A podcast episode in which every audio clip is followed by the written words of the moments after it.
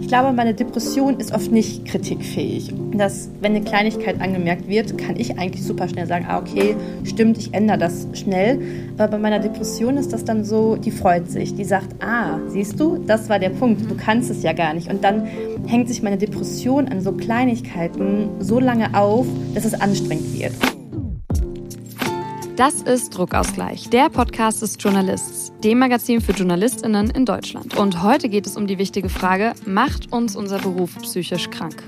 Für diese Folge haben wir 40 Medienhäuser angefragt mit der Frage, habt ihr Hilfsangebote für KollegInnen? Außerdem schauen wir uns an, wie oft Journals überhaupt psychisch erkranken. Spoiler, ganz schön oft. Und wir haben mit Larina Klöckner gesprochen. Larina ist depressiv und ihr Job als Journalistin hat definitiv nicht zur Besserung beigetragen. Manchmal eher im Gegenteil. Wunderschönen guten Mittag, äh, Ann-Kathrin. Äh, Transparenzhinweis, wir haben heute Donnerstag, den 25. August. Es ist jetzt Viertel nach eins. Also so aktuell sind wir ja tatsächlich selten. Ne? Also ich meine, wir haben jetzt Donnerstag, Sonntag soll die Folge schon veröffentlicht werden.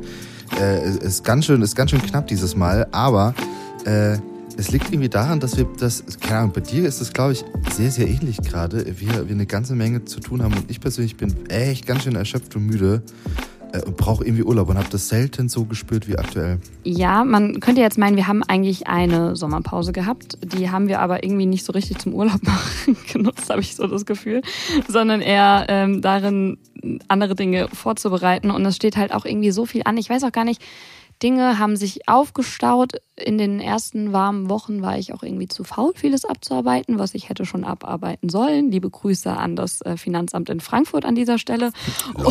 Und ähm, ja, das, das rächt sich gerade so ein bisschen, um ehrlich zu sein. Plus ein kleiner Spoiler auf den Herbst. Zumindest eine Sache kann ich an der Stelle schon verraten. Während du dich nämlich bereits so langsam in den Urlaub begibst, werde ich am 8. September beim Scoop Camp sein der Innovationskonferenz von Next Step Media und der DPA. Ähm, das ist so eine Innovationskonferenz, wo es unter anderem darum geht, wie man als Freie äh, ja, arbeiten und leben kann. Und wer dafür noch eine Freikarte braucht, äh, könnte sich vielleicht mal bei mir melden oder auch einfach Infos zu meinem Workshop haben möchte. Ich würde mich auf jeden Fall freuen, ein paar Menschen dort zu sehen. Mir ist übrigens gerade auch aufgefallen, kennst du auch, in, irgendwie in, gibt es in dieser Medienbranche so eine Bubble, die hat immer diese große Sommerpause. Das ist mir vor allem ja. durch Podcasts aufgefallen. Also irgendwie ein Teil dieser Medienbranche, der mir gänzlich unbekannt ist. Also ich, ich weiß nicht, wo, die, wo dieser Teil ist und wie ich da hinkomme. Ich will dahin. Der, der macht wo immer ist dieses ab, Paradies? Ja, macht irgendwie ab Anfang Juli bis Ende August einfach so ein Shutdown und alle arbeiten gar nicht. Ist das nur in der Fernsehbranche so? Wo, wo ist das? Falls da jemand Tipps hat, gerne an mich und Job Jobangebote auch gerne an mich. Ich würde, ich würde genau gerne, also wie, wie macht, wie machen die Leute das? Sind die einfach unfassbar reich oder? Ja, ist. Einmal, also, also Tipps äh, und die genaue Adresse wäre auf jeden Fall sehr, sehr hilfreich, weil ja, keine, keine Ahnung. Bei mir geht es auch die ganze Zeit nur Urlaubsvertretung hier, Urlaubsvertretung dort, von wegen Sommerloch. Ich spüre das auch absolut gar nicht. Und äh, Luca, du hast ja auch die Tage das böse B-Wort verwendet, nämlich Burnout. Wie ah, geht's ah, dir denn eigentlich so gerade? Ja, naja, das, das, das was, was ich meinte, ich fühle mich irgendwie sehr erschöpft und müde, ähm, weil hm. irgendwie ganz viele verschiedene Sachen passieren. Und ich glaube nicht, dass das nur in der Arbeit liegt. Äh, ja. auch, auch, privat, man ist umgezogen, irgendwie das zieht sich alles. Ganz viele Leute kommen einen besuchen. Dinge, die total schön sind, aber die nat Freizeitstress ja, irgendwie Freizeitstress, der damit hin, hinzukommt. Und ich finde es aber trotzdem ganz schön krass und ich versuche das äh, gerade auch für mich so zu reflektieren. Und irgendwie passt es ja aber auch zur heutigen Folge. Denn äh, so wie das irgendwie absolut nicht gesund sein kann, habe ich mir das bei allen Folgen Druckausgleich bisher immer gedacht, yo, das kann doch alles für uns nicht so richtig gesund sein? Warum liegen nicht eigentlich alle junge JournalistInnen völlig fertig zu Hause oder kündigen ihren Job oder schulen um? Was du jetzt ja damit so ein bisschen angedeutet hast, wir schleichen eigentlich um dieses Thema, um das heute geht, nämlich äh, psychische Belastung und Depression, also auch wirklich klinische psychische Belastung, schleichen wir eigentlich schon so seit nunmehr 16 Folgen ein bisschen drum herum. Ja, keine klare Arbeitszeiten. Dann kommt bei uns noch hinzu schlechte Feedback-Kultur. Grottenschlechte Bezahlung, Selbstvermarktung, prekäre Anstellungsverhältnisse, langsamer Wandel, Hass auf Social Media, Hashtag Lügenpresse, Corona, Krieg, Deep Dive in belastende Themen, Angst vor Angriffen und Gewalt. ganz oft super kryptische Jobbeschreibungen. Was macht man da eigentlich so? Es gibt keine klaren Aufgabenpakete. Ich meine, das schreit ja, das schreit ja alles so nach, so nach Instant Burnout und halt eben auch nach Depression. Es ist auf jeden Fall der perfekte Nährboden dafür, würde ich sagen. Es ist auch ganz aktuell ein Paper der Otto Brenner Stiftung rausgekommen und da würde ich sagen, ein Großteil der Branche ist auf jeden Fall auf deiner Seite. Es haben nämlich gesagt, dass jeweils zwei Drittel der Online-Befragten angegeben haben, sich schon vor der Arbeit müde zu fühlen und dass die Belastung, die dann noch während der Arbeitszeit kommt, nicht zu ertragen sei. Deswegen sind 40 Prozent laut dieser Studie immer häufiger arbeitsbedingt emotional ausgelaugt. Und damit willkommen in der Medienbranche.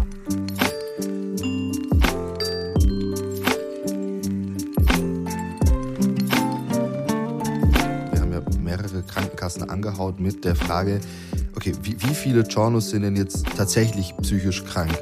Ähm, ich habe jetzt mal beispielhaft zwei äh, Krankenkassen rausgezogen, die uns geantwortet haben. Das ist einmal die IKK Classic oder Classic und die DRK Gesundheit. Und bei der IKK Classic ist es tatsächlich so, dass 2019 von allen erkrankten JournalistInnen, die bei der IKK Classic versichert sind, 23,8 Prozent an Boah. psychischen Erkrankungen erkrankt waren. 2020 waren es 23,6 Prozent und jetzt kommt das krasse 2021 30 Prozent.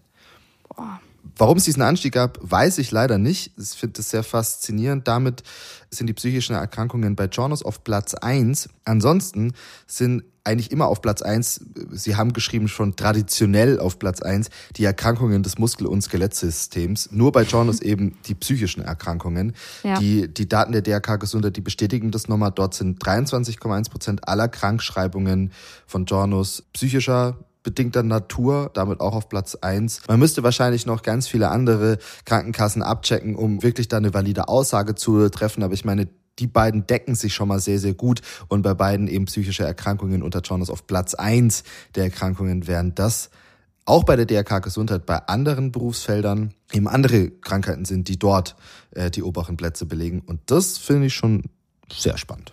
Das ist nicht nur spannend, das ist, glaube ich, auch ziemlich alarmierend. Well done, Luca. Danke, dass du die ganzen Anfragen da rausgeschickt hast, weil ich finde es bei dem Thema auch einfach super wichtig, dass wir das Ganze auf Fakten und Zahlen etc. basieren, auf Studienlagen, weil hier geht es natürlich ganz, ganz viel auch heute, egal ob in dem Interview oder wenn es um die Personen geht, mit denen wir gesprochen haben, da geht es natürlich viel um die gefühlte Realität, um die eigene Wahrnehmung. Wir machen ja auch alle leider immer mal wieder Witze darüber. Hier, Burnout und, und ja, ich bin ja eh schon depressiv und hast du irgendwie nicht gesehen. Da steigt natürlich die Awareness. Wir wissen alle inzwischen mehr und mehr, spätestens seit den letzten beiden Jahren, wie ernst das Ganze ist. Ich finde, die Zahlen die ja erstmal nur die Fälle abbilden, die dann auch wirklich aktiv geworden sind. Ähm, da können wir ja wahrscheinlich nochmal whatever, eine Summe X draufrechnen, die, die einfach nie in diesem Raster äh, auffallen ja. werden das zeigt ja, okay, nee, du, man ist damit nicht alleine und das ist für viele, viele strugglen da. Und ich habe mal einen mitgebracht. Ich habe auf LinkedIn einen Aufruf gestartet und nach Leuten gesucht, die aufgrund ihres Jobs in der Medienbubble psychisch erkrankt sind.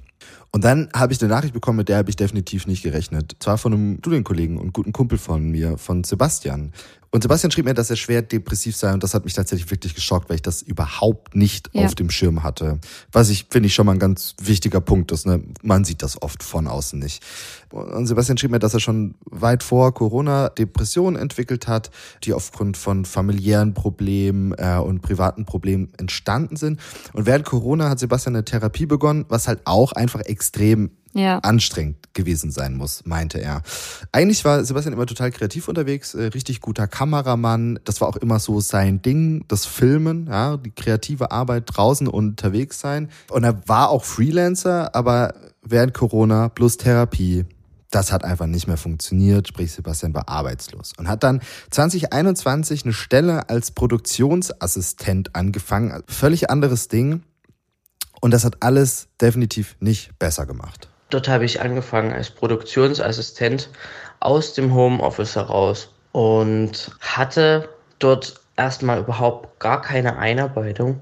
Ähm, hatte auch eine ganz komische Chefin, die ja so nach dem Trial and Error Prinzip gearbeitet hat. Also die ist immer davon ausgegangen, dass ich alles, was für die Arbeit zu erledigen ist, schon kenne und äh, die Strukturen kenne von ihr. Und da hatte man permanent das Gefühl sozusagen, dass man alles falsch macht, egal wie viel Mühe man sich gibt.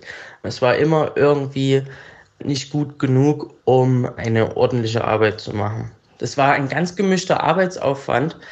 Da ging es zum einen so, dass ich in einem Moment 10, 15, 20 Aufgaben gleichzeitig bewältigen sollte. Und sobald zum Beispiel dieser Dreh abgeschlossen war, hat zwischen mir und meiner Chefin gar keine Kommunikation mehr stattgefunden. Dann saß man zum Beispiel zu Hause, ist auf, aufgestanden, hat sich an seinen Rechner gesetzt und hatte null Möglichkeiten zu wissen, was mache ich als nächstes, was wird gebraucht und bla bla. Und dann kam sowas wie, was mache ich hier eigentlich? Na, also warum bezahlen die mir überhaupt Geld? Bin ich überhaupt fähig, irgendwas äh, für die zu machen? Also man hat sich so, so ungebraucht gefühlt. Und ich finde, das beschreibt schon mal einen wesentlichen Grund, der richtig scheiße laufen kann. In dieser Studie, die die Otto Brenner Stiftung veröffentlicht hat, geht es auch unter anderem genau um solche Aspekte. Und das fand ich auch super interessant, selbst wenn es natürlich bei sowas wie Arbeitsbelastung, Anfeindung und Sicherheit am Arbeitsplatz, äh, Mehrbelastung etc. vielleicht erstmal hinten runterfällt. Aber JournalistInnen sind der Studie zufolge Menschen, die extrem stark auch sich mit ihrem Job einfach identifizieren. Und entsprechend muss es halt auch, so doof das klingt, aber ein Belohnsystem geben. Und wenn du dann halt kein positives Feedback bekommst, wenn dieser Job dir einfach so nahe geht, wenn es so persönlich ist, auch die Kritik, die da einfach häufig zurückkommt, dann ist das natürlich klar, dass wir ja nach uns nach diesen Belohnungen in Form von Lob, Kritik, ähm, aber auch Aufstiegschancen und Weiterentwicklung einfach sehen. Ich habe äh, noch eine weitere Anfrage gestellt und zwar ans European Center for Press and Media Freedom. Und dort habe ich mich hingewandt, weil ich gedacht habe, okay, vielleicht melden sich JournalistInnen aus ganz Europa immer wieder bei denen, weil sie selber aufgrund der speziellen Arbeit als Journalistin ähm, in irgendeiner Form psychische Belastungen erleben und nach Hilfe fragen und nach Hilfe suchen. Das ist tatsächlich auch der Fall. Konkrete Zahlen hatten sie nicht, aber einen sehr guten Artikel zum Thema traumatisierende Ereignisse für Journos. Der Artikel ist auf Englisch, ich würde ihn mal in die Shownotes packen. Geschrieben ist der von Katrin Schatz. Katrin arbeitet eben für dieses European Center for Press and Media Freedom und ich würde einmal ganz kurz die Zusammenfassung vorlesen, die sie mir geschickt hat. Das finde ich nämlich sehr spannend. Ich entschuldige mich jetzt schon für mein schlechtes Englisch. Many media professionals may be exposed to traumatic events in the course of their work. On the one hand, journalistic work itself can affect the mental, physical, and emotional well being of journalists and result in secondary traumatization. On the other hand, the safety of media professionals is also put at risk by a variety of direct and indirect physical, legal, psychological, and digital threats. For women, lesbian, inter, non-binary, trans, and agender media professionals, queer journalists, as well as journalists of color, these attacks and their consequences can be particularly severe. Also, ganz kurz zusammengefasst, ich finde, sie beschreibt dort ganz gut, welche grundsätzlichen Probleme JournalistInnen haben und wie das auch natürlich in der Corona-Zeit nochmal verstärkt aufkam. Auch in Deutschland ist die Pressefreiheit gesunken aufgrund der Angriffe von äh, QuerdenkerInnen auf JournalistInnen wir sind permanent konfrontiert mit negativen Sachen. Sei es auch nur aus zweiter Sicht gar nicht mal, dass wir vor Ort sind im Ahrtal, aber dass wir dort berichten, versuchen mit Leuten vielleicht in Kontakt ja. zu kommen, zu telefonieren, diese Geschichten hören.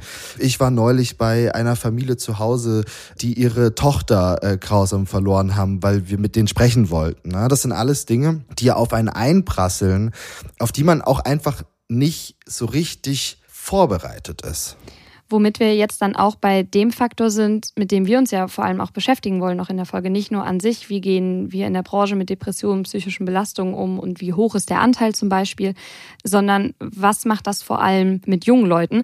Weil es gibt zum einen das Szenario, wie es ja auch bei Sebastian der Fall ist, dass man schon mit einer gewissen Vorbelastung, vielleicht mit einer psychischen Krankheitsgeschichte in den Job startet, dann aber eben auch noch der Faktor, was macht der Job da mit uns und was kann er halt auch bei psychisch gesunden Menschen auslösen. Und genau aus dem Grund haben wir einfach mal rumgefragt. 40 Medienhäuser, Verlage, Landesrundfunkanstalten angehauen und gefragt, ob diese Medienhäuser Hilfsangebote vorhalten für Journals, die psychisch erkrankt sind oder das Gefühl haben, da reinzurutschen. Und wenn ja, wie schauen diese Angebote aus? So circa die Hälfte hat mir auch geantwortet Und ich muss ehrlich sagen, und das hat mich tatsächlich überrascht, allgemein, erstmal, wenn man nur die Pressestatements nimmt, und das ist nun mal das, auf was wir uns jetzt erstmal verlassen müssen, wenn ihr da übrigens andere Erfahrungen habt, in einer dieser Anstalten arbeitet oh ja. oder so, sch schreibt uns das bitte gerne, weil ich, wir sind da, glaube ich, auch nochmal auf dieses Feedback angewiesen. Erstmal wirkt es aber alles echt bombastisch. Ein Resilienztraining ist quasi Standard. Grundsätzlich, das gibt's eigentlich überall. Häufig gibt's auch Verträge mit externen Partnern, an die sich KollegInnen wenden können, wo es dann einfach so anonyme Nummern gibt und dann kannst du da dich, dich melden und die haben so, so Deals mit, mit der Rundfunkanstalt oder mit, mit Zeitung XY. Und ich habe oft aber herausgelesen, dass man das auf Wunsch machen kann. Ne? Also auf mhm. Wunsch werden Kontakte vermittelt, äh, oft auch ja hier so eine Telefonnummer, die kann man dann erfragen. Und das ist natürlich aber gleich wieder so eine Hürde, ne? Also weil, weil man quasi äh, nicht einmal am Anfang dazu genötigt wird, so wir, wir besprechen jetzt alles, das ja. gibt's, das gibt's, das gibt's, das gibt's, sondern auf Wunsch. Ne? Das heißt, es setzt ja voraus, dass wenn es mir scheiße geht, ich aktiv mich an jemanden wenden muss und dass man den Wunsch haben kann, kann können wir da ein Seminar machen, kann da jemand herkommen und so weiter. Selten gibt's Angebote, die speziell auf junge Leute angepasst ist und total spannend ähm, drei Medienhäuser, die mir geantwortet haben, haben tatsächlich eine Zunahme der Wahrnehmung der bestehenden Angebote während der Corona-Zeit festgestellt. Also sprich, Corona hat wohl doch schon bei vielen Journals gekickt. Das Ganze müsste man natürlich in einem zweiten Schritt jetzt auch noch einem Realitätscheck so ein bisschen ja, ähm, unterziehen. Also wie qualitativ hochwertig sind die ganzen Angebote? Wie viel ist darüber bekannt? Also es ist ja die eine Sache, ob es heißt, ja, wir haben sowas und das andere ist die Frage, wie verbreitet ist das Wissen darüber in den verschiedenen Häusern, Redaktionen, bei Neuankömmlingen etc. Dann die nächste Frage, wie sieht es mit der Unterscheidung zwischen Festangestellten, Festenfreien und äh, Komplettfreien ja. aus? Und zu guter Letzt natürlich noch der Blick außerhalb der Medienhäuser. Welche Strukturen gibt es? Weil viele, viele, viele JournalistInnen, TrainerInnen etc. und gerade eben auch BerufsanfängerInnen arbeiten ja nicht fest in einer Redaktion, sondern vielleicht mal einmalig schreiben sie für das eine Haus zum Beispiel. Das sind alles so Fragen, die sind dann natürlich am Ende offen, aber es ist auf jeden Fall schon mal ein gutes Signal, würde ich so als Fazit ziehen, oder? Zu dieser Sache mit, ja, was macht man denn eigentlich, wenn man frei ist und irgendwie nur kurz da arbeitet? Ich habe später tatsächlich noch einen kleinen Veranstaltungstipp, beziehungsweise nicht ich habe den, sondern eine weitere Gesprächspartnerin von uns. Den hören wir aber wahrscheinlich eher am Ende der Folge, weil vorher, finde ich, sollten wir jetzt einfach mal zu unserem Gespräch kommen, Ann-Kathrin, um mal wirklich ausführlich zu hören, was da passiert, wenn man psychisch erkrankt ist, in der Medienbranche als Giorno unterwegs ist, was das mit einem macht und wie man sich da vielleicht auch helfen kann? Fragezeichen? Ausrufezeichen. Wir haben seit Start des Podcasts das Thema auf dem Zettel, haben aber nie eine Person gehabt, die jetzt sofort gesagt hat, ja, mit Stimme, Name und Geschichte sozusagen gehe ich damit gerne an die Öffentlichkeit. Verständlicherweise meiner Meinung nach. Umso mutiger und umso krasser finde ich auf jeden Fall den Schritt das Ganze jetzt auch zur eigenen Identität als Journalistin vielleicht zu machen, das auch gerade eben in jungen Jahren. Ähm, denn Larina Klöckner, mit der wir oder mit der ich geredet habe für diese Folge, ist genauso alt wie ich, sie ist 26. Und umso mehr hat mich interessiert, was sie zu diesem Punkt gebracht hat, zu diesem Schritt und wie sie sich diesen Mut überhaupt gefasst hat, zu sagen, ja, hi, ich bin Larina und ich habe Depressionen. Tatsächlich war das eher so ein bisschen so ein längerer Prozess. Also es lag mir schon länger auf dem Herzen, darüber zu schreiben, gerade weil ich über meine Depression so im privaten Umfeld relativ offen angefangen habe zu sprechen und auch irgendwie ja gemerkt habe, dass es irgendwie so einen Raum schafft, dass wenn man darüber offen spricht, dass man irgendwie auch offene Rückmeldungen von anderen Menschen bekommt. Und das war irgendwie immer was, was mir im Journalismus noch gefehlt hat. Und dann, ja, was glaube ich, auch viel Mut und viel mit Menschen auch sprechen, dass ich dann irgendwann gesagt habe, okay, ich schreibe darüber jetzt mal und schau mal, ja, wie das so aufgenommen wird. Du wusstest ja relativ früh von deinen Depressionen, somit auch schon bevor du dich aktiv für den ähm, Job entschieden hast. Warum hast du das trotzdem getan? Ich glaube, wir konnten zwar vielleicht nämlich alle nicht ganz abschätzen, was auf uns wartet hier in der Medienbranche, aber es gibt ja zumindest so die eine oder andere Vermutung, die man vielleicht am Anfang hat. Ja, total. Ich glaube, das war tatsächlich bei mir gar nicht so ein Trotzdem, sondern eher ein gerade deswegen. Also weil bei mir ist es so, die Depression hat ja so zwei Seiten, die so ganz prägnant sind. Zum einen ist da irgendwie immer diese Zweifel und auch die Ängste, die damit einhergehen und auch immer dieses Gefühl von, du kannst das nicht. Und das war auch gerade bei der Entscheidung, was möchte ich später eigentlich machen, super stark. Also da war wirklich auch diese Stimme, die gesagt hat, okay, wenn du vielleicht eh nicht kann, nichts kannst, dann machst du einfach irgendwie was ganz Sicheres. Und Journalismus ist ja nichts, wo man jetzt, was man jetzt als klassisch sicheren Job beschreiben würde. Und dann absolut gar nicht. genau. Und dann war da aber irgendwie auch noch diese Stimme, dieses, was ich bei meiner Depression, also ich kann ja generell nur von mir selbst sprechen, wie das, wie ich das wahrnehme, die Krankheit. Und bei mir ist es halt ganz stark auch diese Sinnlosigkeit. Also wirklich immer dieser Gedanke, macht das eigentlich Sinn, was du machst und gibt es überhaupt diesen Sinn? Und ich glaube, dass gerade diese Sinnlosigkeit irgendwas in mir zum Glück dann bewegt hat, dass ich gesagt habe, okay, wenn diese Stimme in deinem Kopf eh sagt, es ist alles sinnlos, dann versuch einen Job zu machen, wo du dagegen angehst. So. Und ich glaube, dass das so ein bisschen der Grund war, dass ich dann irgendwie gesagt habe, okay, ich will was Sinnstiftendes machen und da habe ich irgendwie den Journalismus so gesehen. Ich glaube von daher, ja, hat es dann vielleicht auch was Gutes gehabt in dem Punkt.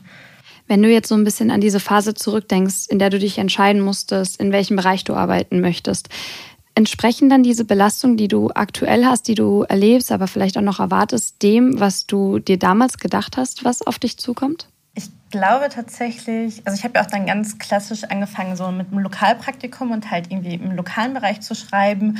Und ich glaube, da war mir das Ausmaß noch gar nicht bewusst. Also ich glaube, da habe ich noch gar nicht wirklich gesehen, wie viel es auch teilweise um diese Selbstvermarktung im, im Journalismus geht. Also da habe ich wirklich gedacht, okay, es geht halt um die Geschichte, die ich schreibe.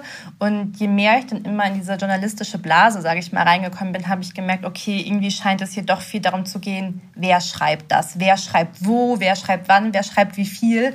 Und ich glaube, dass dieses Vergleichende und Konkurrierende da auch so stark mit einfließt und sei es nur unterbewusst, war mir damals gar nicht klar. Ähm, mir persönlich war das klar. Und trotzdem fuckt es mich ja so mega ab. Ich meine, haben wir ja schon oft drüber, drüber geredet. Das ist halt dieser eine Punkt, ne?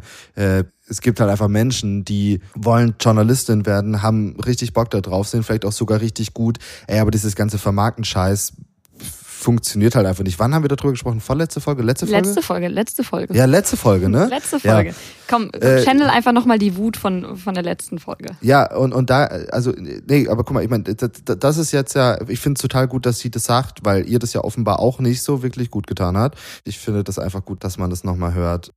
Also das, das ist, glaube ich, wirklich so eine Erkenntnis, die ja ich damals vielleicht gerne schon gehabt hätte, aber die mir jetzt erst immer nach und nach kommt. Ich will dich an dem Punkt eigentlich noch gar nicht fragen, was du mit dieser Erkenntnis jetzt machst und, und, und welchen Schwung oder welche Entscheidung du daraus ziehst. Das heben wir uns vielleicht noch so ein bisschen aus. Ähm, mich würde vielmehr an dem Punkt erstmal interessieren, wie, wie muss man sich das jetzt vorstellen als, als Person, die nicht betroffen ist, als Person, die nicht krank ist? Wie wirken sich deine Depressionen, auch wenn du jetzt nur für dich sprechen kannst, auf deinen Arbeitsalltag aus? Wie, wie sieht dein Arbeitsalltag vielleicht anders aus als mein Arbeitsalltag? Also ich glaube, meine Depression und ich, dadurch, dass ich sie so lange schon habe, können wir auch ganz gut koexistieren. Und dann gibt es natürlich die Tage, wo ich sie total präsent merke. Und dann, ähm, ja, würde ich schon auch immer noch sagen, dass dieses klassische Bild, was man ja von depressiven Menschen hat, ist ja diese starke Unproduktivität. Die habe ich auch, das kenne ich auch. Also die Tage, wo ich wirklich im Bett liege und selbst das Aufstehen schwerfällt oder das Glas Wasser, was man sich holt, schwerfällt, wo natürlich an Arbeit nicht zu denken ist, das habe ich auch. Aber ich glaube, es ist auch ganz wichtig, dass das nicht alles ist bei der Depression. Zum Beispiel bei mir ist es halt auch so, dass ich sehr gut produktiv sein kann, dass ich manchmal sogar dazu neige, sehr produktiv sein zu wollen, eben damit man das bloß nicht merkt, dass ich irgendwie Depressionen habe. Also ich glaube, das ist das eine. Und ähm, wenn ich so an meinen Tag denke, vielleicht auch zum Unterschied mit dir, ich weiß es gar nicht, aber bei mir ist tatsächlich immer dieser Moment, wo ich noch nicht unter Menschen bin, sehr schwer. Zum Beispiel, wenn ich in die Redaktion gehe, ist das dahin total schwer. Ist das aus dem Haus gehen schwer, der Weg dahin ist schwer, in der Bahn zu sitzen ist schwer. Und dann, meistens, wenn ich dann vor Ort bin, dann geht es. So, dann weiß ich so wieder, okay, ich habe mein Korsett, ich muss funktionieren, und dann funktioniere ich auch oft gut. Und ich glaube, dann setzt das häufig auch erst wieder danach ein.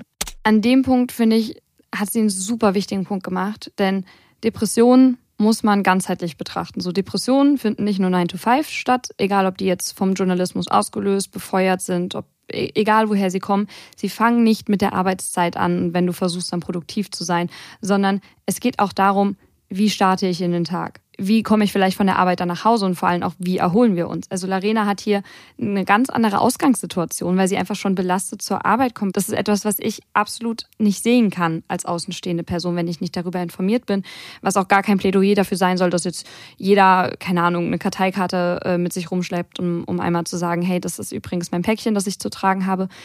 Aber hat mich nochmal so ein bisschen darin bestärkt, auch einfach unabhängig vom Job so ein bisschen zwischenmenschlich darüber nachzudenken, ja, ich sehe nicht immer, wann und in welcher Form es der Person mir gegenüber schlecht geht.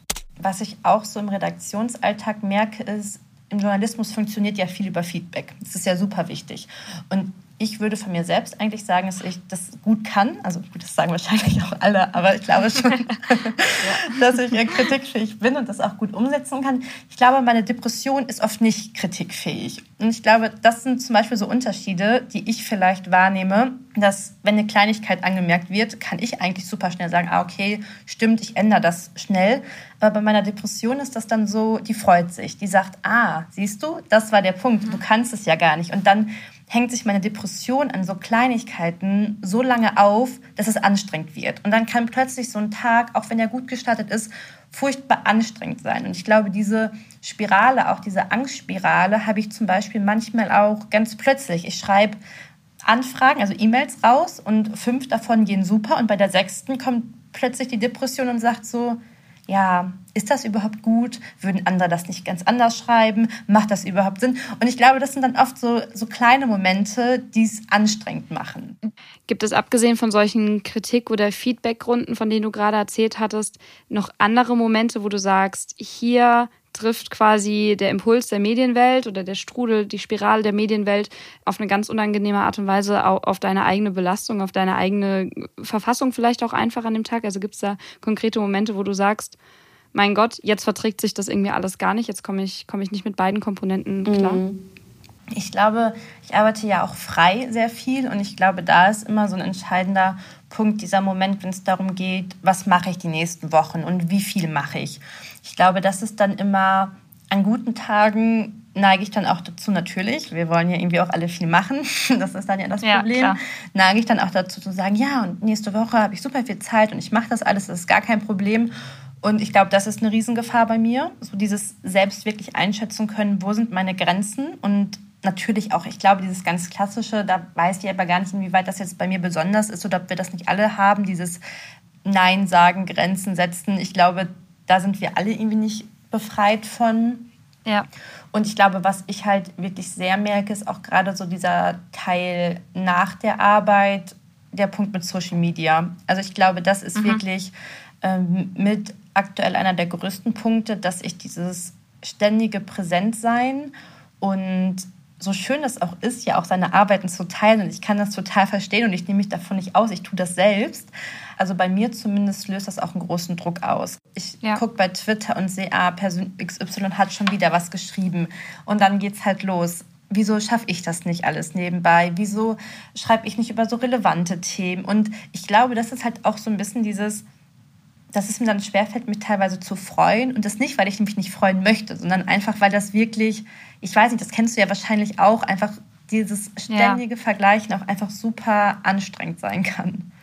Super anstrengend, irgendwie auch manchmal so ein bisschen motiviert, aber am, Ende genau. des Tages kommt es total drauf an, also in meinem Fall zumindest, in welchem Punkt ich auch gerade da bin. Ja. Also nicht, dass ich, dass ich das jetzt mit deiner Depression vergleichen möchte, aber wenn es mich in einem guten Moment erwischt, wo ich gerade auch was geleistet habe, in Anführungszeichen, dann bin ich damit vollkommen fein und dann, dann sehe ich das eher so aus einer Wettbewerbsperspektive, so ja, ich kann da mithalten. Ja. Und wenn es mich in einer Low-Phase erwischt, wo, wo ich auch vielleicht mit der Auftragslage struggle oder was auch immer passiert gerade, dann, dann kann das ein richtiger äh, Auslöser dafür sein, dass, dass ich sage, okay, gut, was mache ich jetzt? Und dann, dann liege ich auch bis um zwei Uhr nachts da und, und überlege mir einen neuen Karriereplan oder ähnliches. Voll. Ich glaube, ich glaube, genauso ist es bei mir auch. Und ich glaube, das ist auch was, wo ich gar nicht sagen würde, ich habe da so ein, ja, das ist nur bei mir so, weil ich habe jetzt Depressionen. Ja. Ich glaube halt, dass das das habe ich auch gemerkt bei den Rückmeldungen, die ich dann auch auf den Text bekommen habe, dass das auch was ist, was für uns alle irgendwie teilweise gilt. Also, dass das mhm. überhaupt mhm. nichts ist. Und ich glaube, das finde ich auch ganz wichtig, dass man gar nicht anfängt, irgendwie so zu denken, irgendeine Person hat einen größeren Anspruch darauf, davon gestresst zu ja. sein. Weil das finde ich immer ein total falsches Denken. Jeder kann gleich gestresst von den Dingen sein und vielleicht noch mehr so. Da braucht es ja gar keine Diagnose zu. Das ist, ohne Scheiß, in, in den ersten 10 Minuten, in den ersten 15 Minuten dieser Folge habe ich auch gedacht, okay, das müssen wir nochmal irgendwie einbauen. Jeder kann davon betroffen sein. Ähm, man denkt ja auch ganz oft, hä, aber ich arbeite ja nur halbtags, mich kann das ja gar nicht treffen. Hä, ich mache ja gar nicht so viel auf Social Media, mich kann das gar nicht betreffen. Hä, ich reise ja gar nicht ins Kriegsgebiet, mich kann das ja gar nicht betreffen. Ich mache doch hier nur was über, über, über Dorffest XY. Nee, es ist egal, das hat damit überhaupt nichts zu tun. Es ist, glaube ich, total gefährlich gefährlich, sich da immer zu schmälern und klein zu machen und das nicht ernst zu nehmen, weil man denkt, ja, aber eigentlich so krasse Sachen mache ich ja gar nicht. Ich kann ja eigentlich gar keinen Burnout haben. Ich kann ja eigentlich gar keine Depression haben. Das als Appell, was hier auch sagt, ich, doch, es kann, es ist unabhängig davon, glaube ich.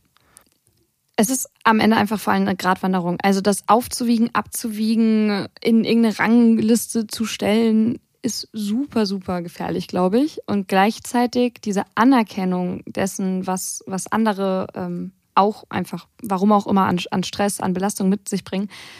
Wenn du mir zugesehen hättest bei dem Interview, hättest du auf jeden Fall gesehen, dass ich sehr, sehr viel genickt habe. Manchmal aber auch, um ehrlich zu sein, weil ich mich so ein bisschen ertappt gefühlt habe, weil, weil ich mir so dachte, ja, ich verstehe total, was sie meint und, und das habe ich auch auf jeden Fall. Und dann habe ich mich eine Sekunde später so ein bisschen schlecht gefühlt, weil, weil ich mich halt dann mit jemandem auf eine Stufe stellen wollte, gestellt habe, ähm, mit einer Person, die einfach ja eine Erkrankung hat. Und es ist sehr zweigeteilt auf jeden Fall, dieses Gefühl. Und ich finde, man muss sich da einfach immer wieder hinterfragen, woher kommt das, wohin geht das und habe ich ausreichend Empathie für die Menschen in meiner Umgebung. Ja, es ist halt einfach pervers, ne? Wir, wir vergleichen uns permanent bei all diesen Arbeitssachen, aber irgendwie vergleichen wir uns schlussendlich halt auch, wenn wir krank sind. Mein Bein ist mehr gebrochen als das Bein genau. von meinem Kollegen. Hä, lol. Also ist ja, ist ja, ist ja Unsinn. Gab es da mal einen Rahmen, der dir Hilfe angeboten hat oder einen Moment umgekehrt gesagt, wo du gesagt hast, hier könnte ich gerade Hilfe gebrauchen und ich sehe gerade irgendwie nicht die Menschen oder die Stellen, die sie mir vielleicht auch im Kontext der Arbeit da geben können? Mhm.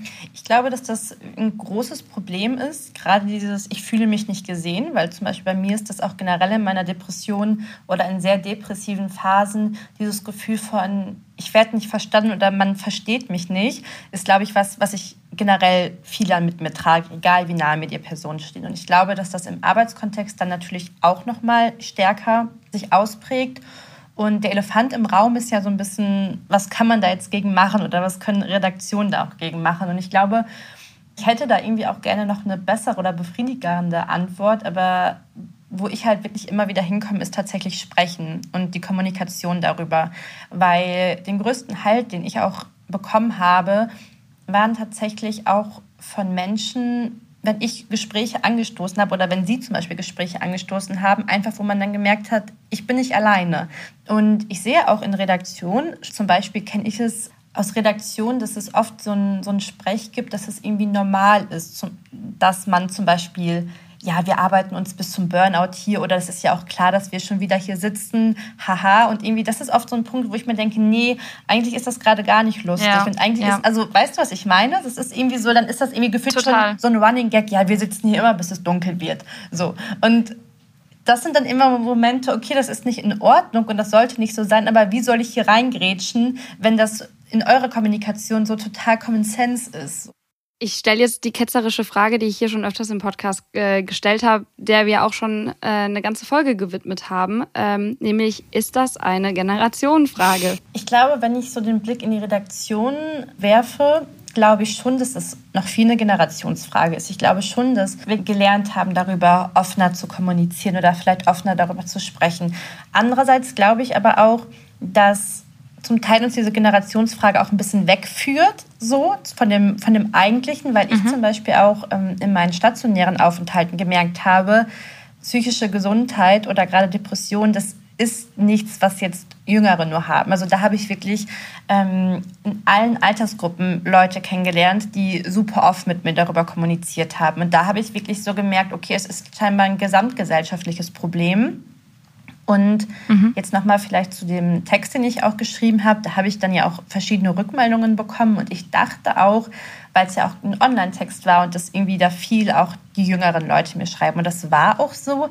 Aber es waren tatsächlich auch viele ältere RedakteurInnen und JournalistInnen, die mir geschrieben haben und geschrieben haben, dass es ihnen schon ganz lange so geht in dem Beruf oder dass es ihnen jetzt gerade so geht, aber darüber gar nicht gesprochen wird oder dass es auch ältere Menschen waren, die gesagt haben, ohne jüngere Kollegin, glaube ich, geht es auch manchmal nicht gut. So danke, dass ich da einen Blick drauf habe. Also ich glaube, vielleicht ist, es, ist der Umgang schon anderer, aber ich glaube nicht, dass mhm. man davon ausgehen sollte, dass es irgendwie ja in den Chefinnen-Etagen anders ist. So das kann man ja auch nicht immer erwarten, dass die PraktikantInnen ähm, das, das da mit reinbringen oder die Juniors etc., dass, dass die das dann einfach wuppen, so nach dem Motto. Ähm, da gibt's schon ganz, ganz viele andere Herausforderungen und man darf es natürlich meiner Meinung nach zumindest auch jetzt nicht einfach auf den Schultern derer abladen, äh, die ohnehin gerade äh, noch auf unsichereren Beinen einfach stehen und ganz, ganz viele andere Herausforderungen im Arbeitsalltag da auf einmal haben.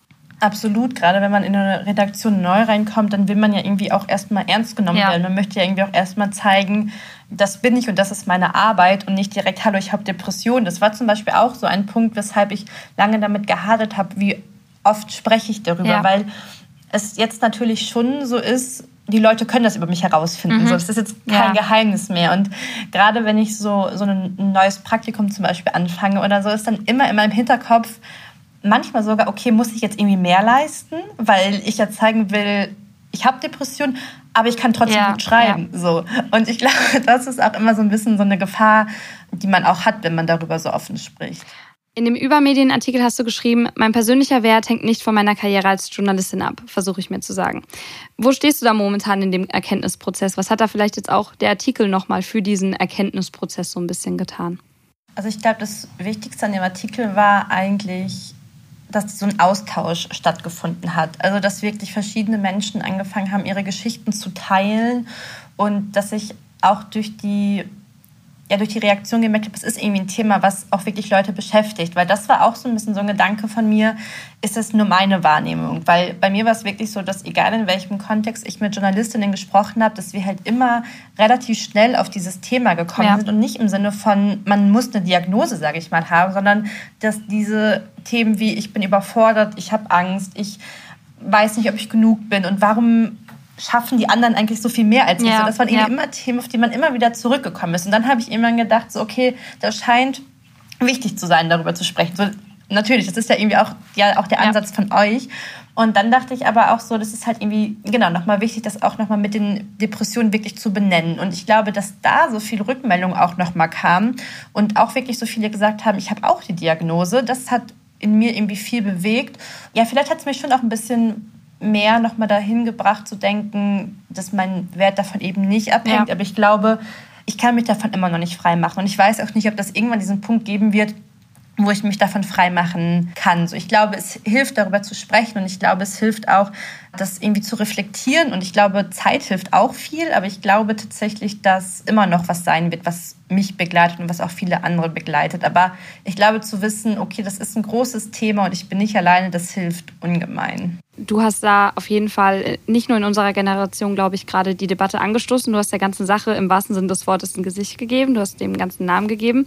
Und es erleichtert mich auf jeden Fall zu hören, dass du es aktuell nicht bereust, weil ich würde dir da total zustimmen. Es ist unfassbar wichtig, über die Überforderungen zu reden, aber dann auch nochmal die Grenze zu ziehen und zu sagen, ja, es gibt auch die Menschen, die haben da wirklich eine klinische Belastung nochmal dahinter. Und wir sind da, wir sind sichtbar, auch wenn wir nicht immer unsere Diagnose auf der Stirn dann vielleicht tragen in dem Moment. Ich glaube, das ist halt gerade wichtig, weil es steht uns eben nicht auf der Stirn. Und ich glaube, wenn wir uns andere Menschen angucken, denken wir eben immer, oh, bei der Person läuft es besonders gut. Und das war auch so eine Sache. Ich habe auch super viel Feedback bekommen, dass die Leute gesagt haben, wie, du hast das und mhm. das sieht man ja gar nicht. Und ich glaube, das ist halt auch diese, dieses ganz klassische Klischee wirklich. Nur weil ich mal auf Instagram ein Bild poste, heißt es das nicht, dass ich heute gut aus dem Bett gekommen bin oder dass ich nicht geweint habe. So.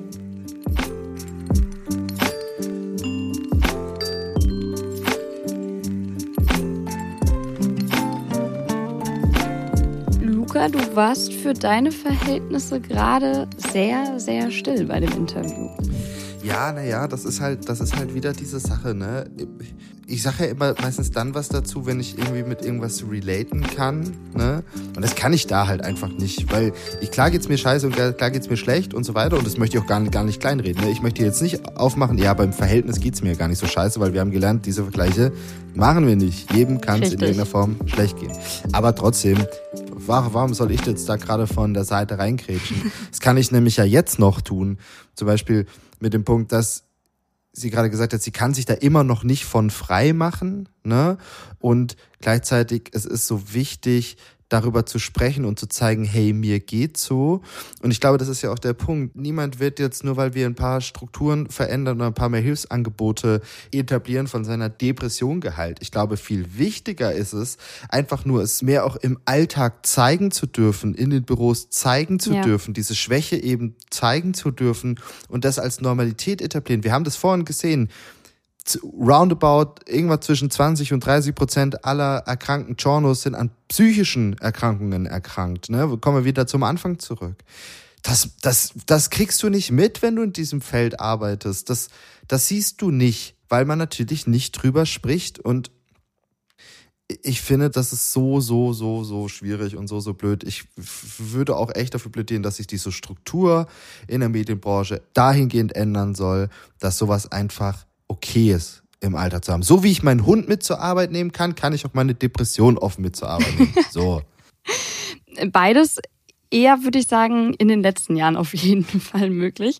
Aber ja. ähm, fasst es eigentlich super gut zusammen und wir hatten uns ja auch die Frage gestellt, wie kann das in frühen Strukturen auch gerade eben für BerufseinsteigerInnen verändert werden? Wie kann es da einen Impuls geben? Und deswegen noch ein kleines Follow-up zu unserer Anfragenrunde. Wir haben auch die Journalismusschulen gefragt, ähm, bewusst die Journalismusschulen, weil es einfach ganz, ganz viele Studiengänge gibt, die zwar in irgendeiner Form politikwissenschaftlich oder ähnliches auf den Beruf vorbereiten, aber es eben ja in Journalismusschulen eine ganz, ganz feste Struktur gibt. Und von denen, die uns geantwortet haben, haben tatsächlich alle das Thema auch auf dem Schirm, was mich auch schon mal sehr positiv gestimmt hat. Der Rede- und Beratungsbedarf scheint aber auch hier, ähnlich wie bei den Medienhäusern, zu steigen. Also alles deutet zumindest darauf hin. Zum Teil wurden deswegen auch die Angebote schon erweitert. Ähm, zum Teil, und das muss ich sagen, finde ich so ein bisschen kritisierungswürdig, gibt es aber auch einfach eine Erwähnung von psychischen Belastungen bei Redaktionskonferenzen, Werkstattgesprächen oder angedockt an ein Seminar. Es gibt zwar auch mal zum Beispiel in der Kölner Journalistenschule die Möglichkeit, ein Einzelgespräch zu buchen oder auch in der RTL Journalismusschule. Ähm, da gibt es unter anderem professionelle Coachings etc. Finde ich alles super. Gleichzeitig hat aber auch die Leiterin von der Deutschen Journalismusschule einen ganz wichtigen Punkt gemacht, nämlich zu sagen, dass da vielleicht bei psychischer Gesundheit auch gar nicht die Kompetenz von Medienhäusern oder eben Ausbildungsstellen dann eben ist. Also da müssen dann vielleicht Berufsorganisationen oder Gewerkschaften oder eben zusätzliche Workshops von zusätzlichen Verbänden, wo auch immer man halt aktiv ist, da muss es vielleicht auch von außen diese Impulse geben. Und natürlich auch, das haben Sie auch geschrieben, SchülerInnen können sich natürlich auch mit Feedback beteiligen. Äh, und vielleicht deswegen an der Stelle das Plädoyer, wenn ihr an einer Journalismusschule oder in irgendeiner Form in einem Ausbildungsverhältnis steht, dann fragt doch zum Beispiel mal danach. Wenn ihr das Gefühl habt, ihr braucht da ein bisschen die Unterstützung, dann ja, es ist doof, das wieder aufs Individuum abzuwälzen, aber wo keine Nachfrage, da vielleicht auch kein Angebot, muss man ehrlicherweise mal sagen. Ein Angebot habe ich ja noch, habe ich ja versprochen, dass ich damit noch ums Eck komme für, für alle, die Bock haben, da was zu machen. Und den Tipp habe ich von Amelie Reichmuth bekommen. Amelie 2019 mit Depression und Angststörungen diagnostiziert. Damals war sie Lehrerin, äh, nebenbei Freelance-Journo. Eine hat sie dann gar nicht als Journo gearbeitet, dafür war dann einfach kein Platz. Sie hat quasi ein bisschen ihren Traum liegen lassen. Äh, das Ziel war für sie erstmal gesund zu werden. Amelie hat viel an sich gearbeitet, gesunde Ernährung, Meditation äh, und natürlich auch eine Therapie, aber das alles hat ihr nicht gereicht. Sie wollte eine richtige Ausbildung in mentaler Gesundheit machen und hat da auch was gefunden. Es richtet sich eigentlich an alle Interessierten, die sich fürs, also für das Thema seelische Gesundheit interessieren und die halt lernen möchten, wie man im Grunde genommen auf seine Mitmenschen achtet und gegebenenfalls auch seelische Erste Hilfe leisten kann. Und das Projekt heißt Aufeinander achten äh, und wird von einem Verein aus Leipzig entwickelt. Und das ist eigentlich eine Mischung zwischen theoretischen Ansätzen, äh, so dass man eigentlich nach ein paar Stunden richtig was damit anfangen kann. Also ich würde auf jeden Fall sagen, ich bin eine bessere Person, aber auch eine bessere Journalistin dadurch, dass ich gelernt habe, wie man mit ja, mentalen, mentaler Gesundheit umgeht sozusagen. Ich habe mir das dann angeguckt und das jetzt selber noch nicht gemacht, aber der Hinweis ist es kostenlos beziehungsweise spendenbasiert. Es gibt da so verschiedene Modelle, die man wählen kann. Einmal im Monat kann man das machen. Link ist unten in den Show Notes und ganz ehrlich, vielleicht ist sowas ja auch was für alle Führungskräfte. Wünschen würde ich es mir. Schließlich wird das Thema Depression ja auch nicht weniger. Ne? Und deswegen das Schlussplädoyer, liebe Journalismusschulen, liebe Medienhäuser, Ausbildungsstellen, aber auch liebe freie Teams als 26-jährige Person, die viel mit anderen 26-jährigen Personen und noch jüngeren KollegInnen zu tun hat, lasst die Leute nicht direkt schon am Anfang allein. Unterschätzt nicht, was Demos, was Community Management, was, was auch einfach diese Recherchehilfe zum Teil mit der Psyche machen kann. Weil wenn wir das jetzt nicht hinbekommen, wenn wir das jetzt nicht am Anfang schon verbessern, gerade biegen, wie auch immer, das zieht sich sonst durch. Wenn wir jetzt nicht unseren Social Media Konsum und all das, was wir in der Folge genannt haben, hinterfragen, dann stehen wir in 20 Jahren kein bisschen besser da als die Generationen aktuell. Ankatrin, Folge ist schon wieder viel zu lang. Wer bis jetzt äh, noch zugehört hat, bekommt natürlich jetzt aber wieder unglaubliche Life-Life-Balance-Tipps, obwohl ich nicht weiß, ob mein Tipp wirklich so easy umsetzbar ist. Darf ich einfach anfangen? Ja, ähm, ich möchte noch ein bisschen Druck aufbauen an der Stelle. Ich habe nämlich letztens das Feedback von einem Hörer bekommen, dass meine Live-Live-Momente ziemlich gut seien und Vielleicht ein bisschen besser als deine, aber. Was? Warum? Hä, du bringst die ganze Zeit irgendwie Kummer. Ich habe an meinem Handy äh, eine Ladebuchse entdeckt oder sowas. Was ist denn das? Sie seien, ich zitiere nur, sie seien inspirierend. Okay, wer, wer hat dir das gesagt? Ich möchte die Nummer haben, Mailadresse. ich möchte kein Hate Speech also, äh, falls, äh, fördern oder Doxing-Angriffe, deswegen mache ich jetzt nicht. Ich wollte Falls die Person dazu hört. Hm, ähm, ja. Man sieht sich immer zweimal im Leben, also, sag ich immer. So. Also, ich habe mich gefreut. Ja, das, das äh, kann, kann, kann ich mir vorstellen. Also, ich möchte heute mein Arbeitsmodell vorstellen. Welcome to my TED Talk. Ja, äh, die Vier-Tage-Woche Delight, die ich heute vorstellen möchte. So. Ach man, jetzt, äh, jetzt ist alles, was ich sage, einfach nur Scheiße. Naja, egal. Also, ich arbeite vier Tage die Woche festangestellt und einen Tag die Woche arbeite ich freischaffend. Und das ist richtig gut. Und ich will das auch nicht mehr anders. Ähm, denn äh, äh, das hat halt so Konsequenz, dass wenn ich manchmal gerade freischaffen nichts zu tun habe, die Folge Druckausgleich ist irgendwie jetzt schon beendet oder so, habe ich Freitag auch einfach manchmal frei. Und das ist wirklich schön. Und ich weiß, dass das nicht für jeden umsetzbar ist oder so, aber ich möchte das gerne einfach mal als so, als so Modell im Kopf, weil vielleicht hat die eine oder andere Person so, so, so ein Konzept noch gar nicht auf dem Schirm gehabt ne? Ähm, und findet das irgendwie spannend und könnte sich das mal vorstellen, das vielleicht auch für sich zu etablieren oder möglich zu machen oder whatever. Ist weniger Geld Geld, ist keine Frage, aber das ist es für mich so wert, weil ey, I love this date. Ich, morgen habe ich auch frei, weil wir haben heute jetzt schon Druckausgleich. Heute habe ich Überstundenabbau äh, von meiner Festanstellung. Das heißt, morgen habe ich dann wieder frei. Sick. So, Anka, jetzt kommst du. Ja, okay, jetzt, jetzt, ich bin selbst schuld. Jetzt kann ich nur noch verlieren eigentlich. Um Kannst du auch. Ja, okay. Ähm, ich werde jetzt nicht einen klassischen digitalen oder Organisationstipp geben, sondern ich sage einfach, ähm, ich habe letztens ganz, ganz viele analoge Filmrollen ins Labor gegeben und habe ganz viele analoge Fotos entwickeln lassen, ganz viele Motive, die ich schon komplett vergessen hatte, zum Teil Abende, die ich auch gar nicht mehr, mehr so präsent im Kopf hatte. Und die Fotos sind nicht alle gut, aber alle sind richtig nicer Erinnerungen und auch die Menschen, die darauf abgebildet sind, haben sich richtig gefreut, als ich sie ihnen gezeigt habe. Und Jetzt habe ich tatsächlich mal angefangen, weil ich einfach happy mit diesen Bildern bin, sie auf Insta zu posten. Aber es macht gerade richtig, richtig Bock und vor allem ist es absolut nicht work-related und ich, ähm, ja, das Stichwort Social Media Nutzung, ich mache gerade einfach mal wieder so ein bisschen Social Media Light. Und das macht Spaß. Und fotografieren natürlich auch. Ich finde es einen richtigen Scheißtipp, muss ich ehrlich sagen. nee, ich finde es einfach scheiße. Ich finde, das ist nicht umsetzbar, ist nicht relatable. Realitätsfern auch einfach. Es ist, ne, ist realitätsfern, ist, ich finde es nicht, nicht gut. Anka, beim nächsten Mal bitte wieder ein bisschen besser. bisschen konstruktiver. Es ist auf jeden Fall nur so lange realistisch, das umzusetzen, bis ähm, du oder irgendein anderer Mensch aus der Medien- und Journal-Bubble wieder was Geiles gepostet hat, irgendeine geile Recherche veröffentlicht, dann verfalle ich wieder in selbstdarstellende Insta-Stories. Bis dahin Schickt uns gerne nicht auf Social Media oder wenn doch es sein muss, auch dort ähm, über Druckausgleich journalist.de euer Feedback zur Folge. Lasst uns ein Abo, eine Bewertung oder sonstiges da. Lasst uns gerne mehr über psychische Belastung ganz, ganz ehrlich reden. Ich habe auf jeden Fall Bock darauf, egal auf welcher Plattform. vielleicht auch gerne persönlich bei der einen oder anderen Veranstaltung in den nächsten Monaten in der ganzen Bubble. Und äh, bis dahin, Luca, würde ich sagen, viel Spaß beim Rohschnitt und einen guten freien Tag dir morgen. Dankeschön und äh, folgt mir für Insta für kein Work-related Content, sondern nur sicken Feuerwehr-Content. Ist mal was anderes. Ich erzähle da ein bisschen was, ist mega cool, ist mega spannend. Dafür könnt ihr mir gerne folgen. Äh, bei Insta habe ich wie wieder ist das jetzt schon wieder eine Werbeeinheit für unsere Social-Media-Accounts geworden? Wir brechen Ja, jetzt hier an nein, der Stelle ab. Nein, wir, wir, wir, haben, wir haben davon drüber gesprochen, nicht so work-related Stuff nur machen, sondern auch mal sowas. Und ich finde, ich kann, ich kann es einfach an, anbieten den Leuten. Ne? Du mit deinen Analogfotos, klar, ist auch spannend. Aber wer halt die coolen Sachen will, der kann sich das ja gerne bei mir reinziehen. so, äh, danke, Anke-Kathrin. Es hat sehr viel Spaß gemacht. Wir hören uns gleich wieder äh, in unserem Folgenfeedback nach dem Outro. Äh, und ansonsten bis zum nächsten Mal. Tschüssi.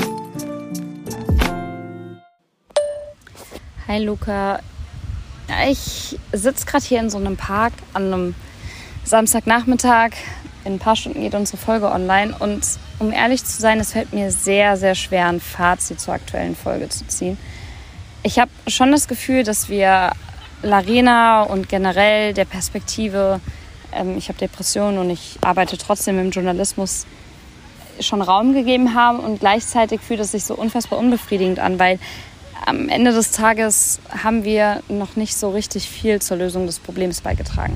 Klar, wir haben diese Diskrepanz aufgemacht, wir haben dieses Spannungsfeld aufgemacht von viele Menschen im Journalismus sind psychisch belastet und an sich betrifft auch gerade junge Frauen in Deutschland Depressionen, generell psychische Belastungen überdimensional im Vergleich. Aber ist das schon, reicht das schon? Müsste es nicht noch, noch weitergehen? Wir haben jetzt die Journalismusschulen gelobt, wir haben die Medienhäuser auch in Teilen zumindest gelobt, dass zumindest das Ganze thematisiert wird und dass das Ganze auf dem Plan, auf der Agenda steht. Aber ich weiß nicht, braucht es da vielleicht noch mehr und, und, wie sieht letztlich diese Lösung aus? Das lässt mich noch immer so ein bisschen ratlos zurück und das nervt mich auch so ein bisschen, weil ja, Kommunikation, Offenheit, Awareness, das sind ja auch ganz wichtige Dinge, die Larena angemerkt hat. Und gleichzeitig frage ich mich, wie konnten wir es überhaupt so weit kommen lassen, dass du und ich, dieser Podcast Larena, dass es am Ende auch so ein bisschen auf den Schultern von Einzelpersonen liegt, das Ganze, diesen ganzen Zustand zu verbessern. Nervt mich auf jeden Fall. Ich habe darauf noch keine eindeutige Antwort. Aber die finale Lösung war es auf jeden Fall noch nicht. Mm, Doch, ich glaube tatsächlich, dass da schon die finale Lösung aus unserer Perspektive war. Denn um was geht es hier denn? Es geht ja um Awareness schaffen. Awareness schaffen äh, bei KollegInnen, Awareness schaffen bei EntscheiderInnen, Awareness schaffen bei uns selber. Und ich finde, da haben wir eigentlich sehr erfolgreich einen Teil zu beigetragen. So wie wir durch Larena auch wieder auf dieses Thema aufmerksam geworden sind, machen wir jetzt vielleicht wieder andere Menschen darauf aufmerksam. Es ist übrigens 22.30 Uhr, Transparenzhinweis. Ich lade die Folge jetzt hoch. Ciao.